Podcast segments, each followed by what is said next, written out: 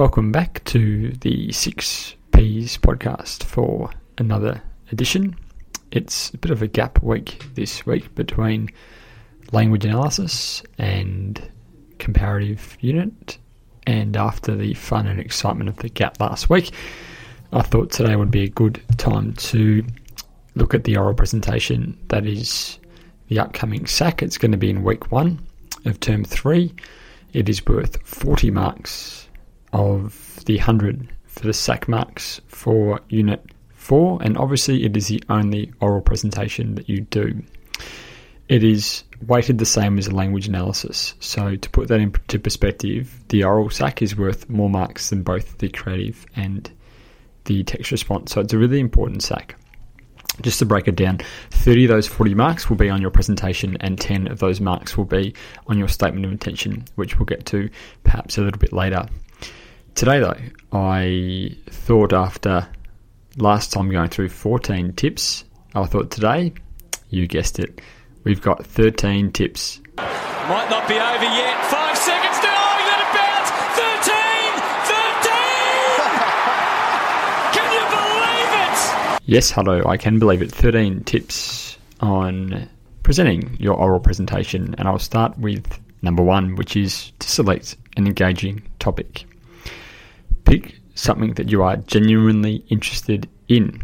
It is amazing how easy you can tell whether a student is interested or disinterested or disengaged with the topic they choose pretty much in the first 30 seconds. It comes out in the way they speak, in their confidence, in their tone. It also will help make this SAC a bit more enjoyable for you as well if you pick something you're interested in. So have a think about your interests and go with that.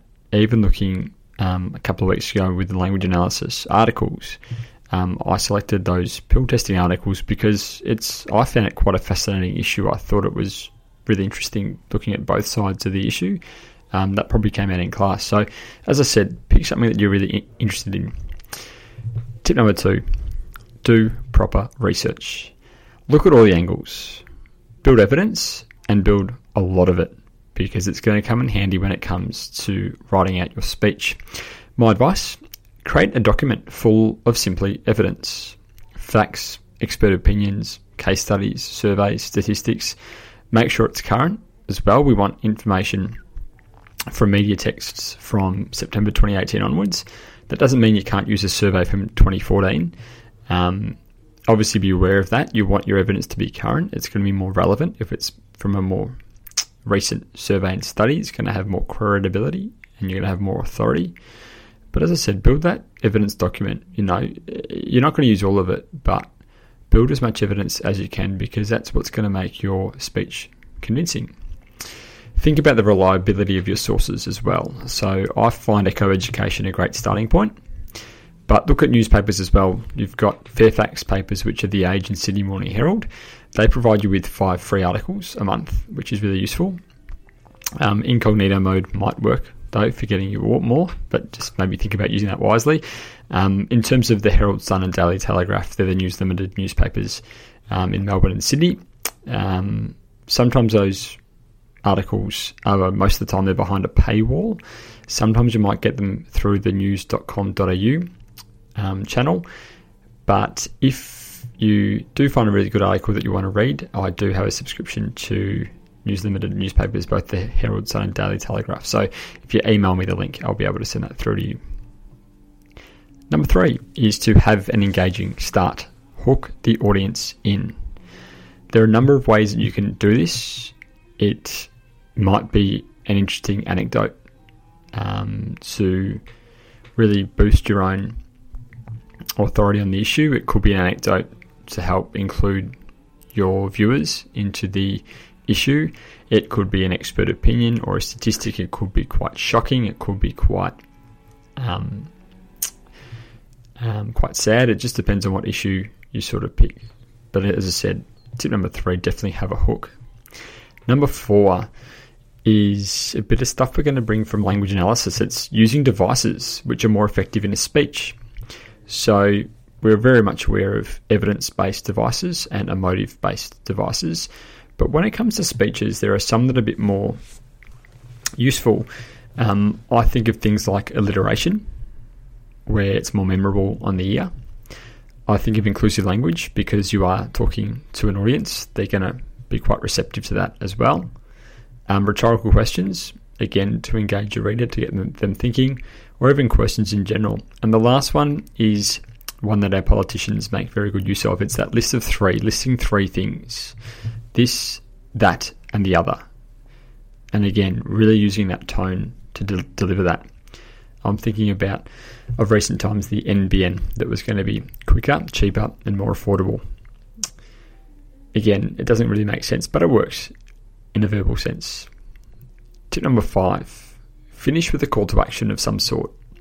And again, this is a good piece of advice.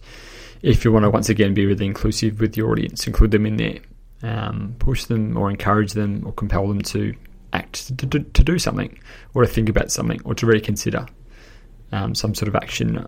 It's a really good way, once again, to be really engaging with your audience.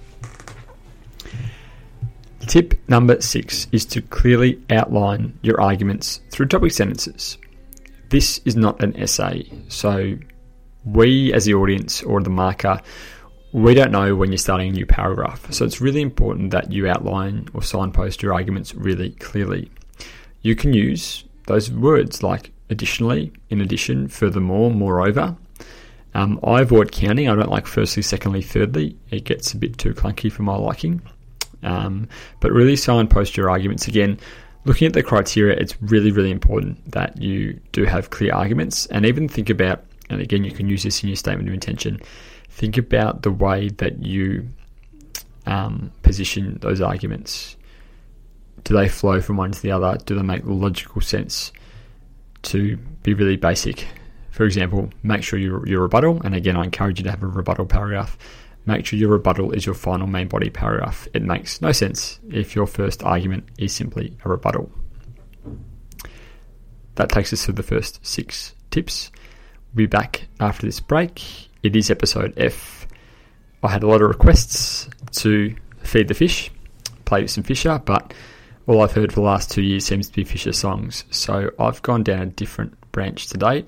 I'm picking some of my favourite songs from FIFA. We'll be back after this.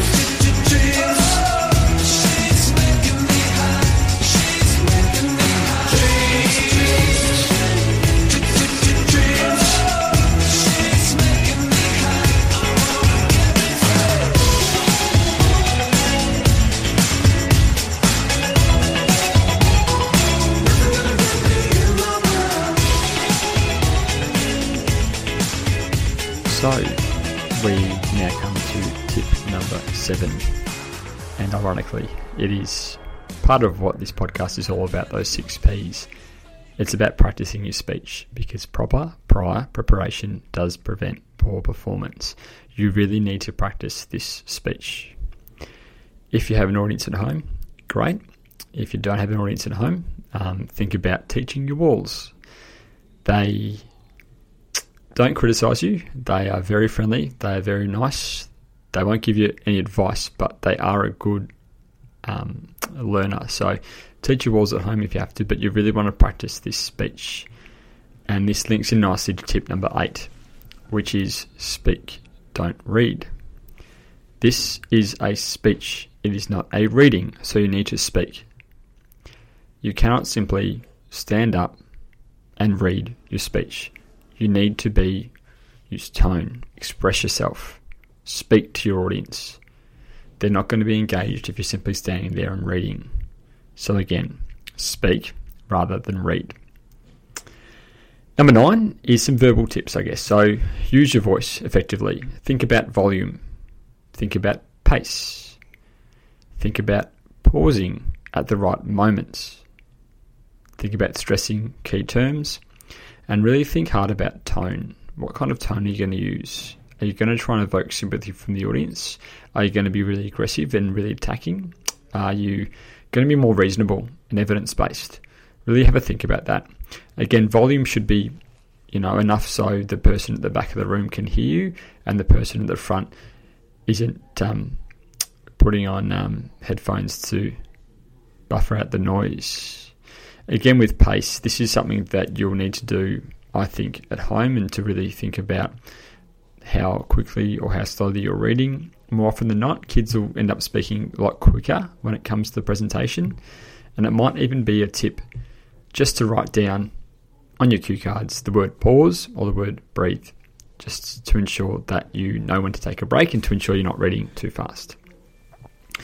Tip number 10 is about body language.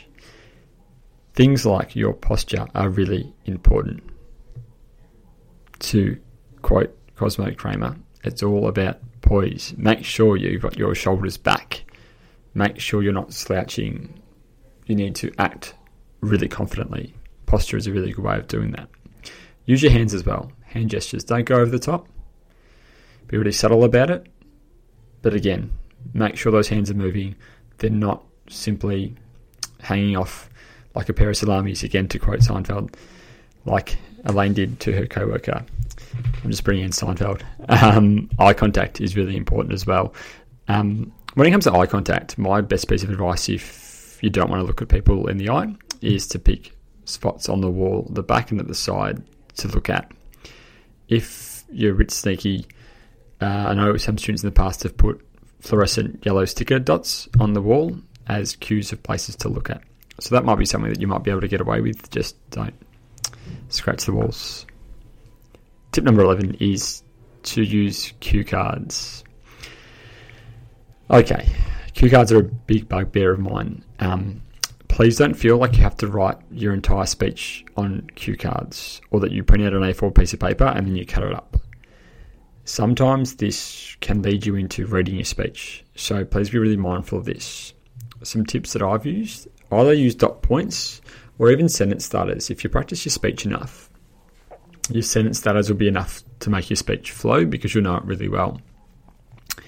I really don't like wide cue cards. I like nice palm cards. I think, again, that opens up your body and allows you to gesticulate that little bit more as well. So palm cards work really well. And I think it's really important that you learn to use them as, I guess, a guide rather than something that you're relying on. It's just there for support. Tip number 12, what not to do. Hands in pockets. Hands should not be in your pockets, definitely not. Leaning against the wall is also a no-no. I spoke about posture before. Again, don't lean against the wall. Make sure you're not looking down at all times. Look up. Yep, again, you're speaking, you're not reading. It's really boring for the audience if all you're doing is reading. Think as well about consistency. The amount of times I've seen speakers come up really confidently, start off really strong, passionate tone, great volume, great pace, and then it sort of weakens towards the end as they lose sort of confidence. The same goes with movements, so don't be over the top, don't walk around the room a lot and then start to stumble and mumble around. I'd suggest to stay in the one spot. I know some people do like to walk, but again, sometimes that can be a bit distracting as well. The last what not to do, don't throw your note cards or your cue cards on the ground. It's unprofessional and it's really distracting. So don't throw them on the ground. And that leads us to tip number 13, which is a really simple tip, but it's amazing in those 4 to 6 minutes how sometimes we forget to breathe. This is really important. Breathing will dictate your tone, your pace, your volume, your fluency, so make sure you're breathing. I mentioned before that you can write the word breathe or pause on your cue cards. We don't read your cue cards as markers. It's okay to remind yourself, okay, take a breath here or pause here. And again, it's one of those really basic rules, but one that we often do forget about. And again, you're in that 4 to 6 minute time range. If it gets to 6 minutes, you're going to get cut off. So at that 5 minutes 30, make sure you're wrapping it up right there, because you go over 6 minutes, you're going to leave things out. That's going to impact on the structure of your speech. That's 13 tips. It's time for another song from FIFA, and we'll be back to wrap up after this.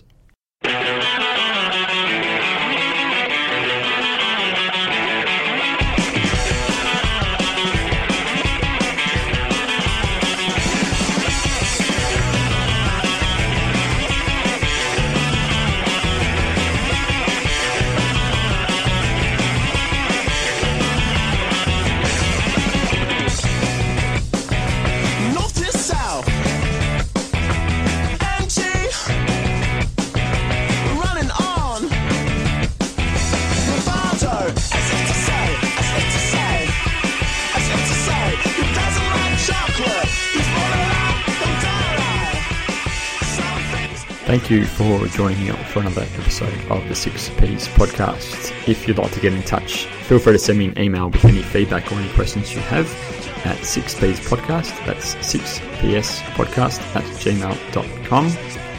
Until then, this has been the 6Ps podcast, reminding you that proper prior preparation prevents poor performance.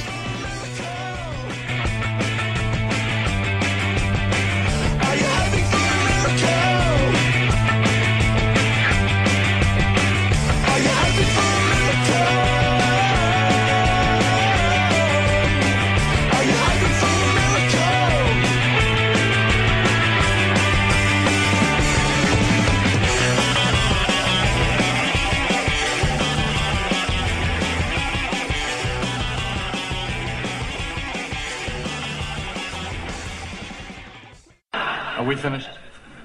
Done.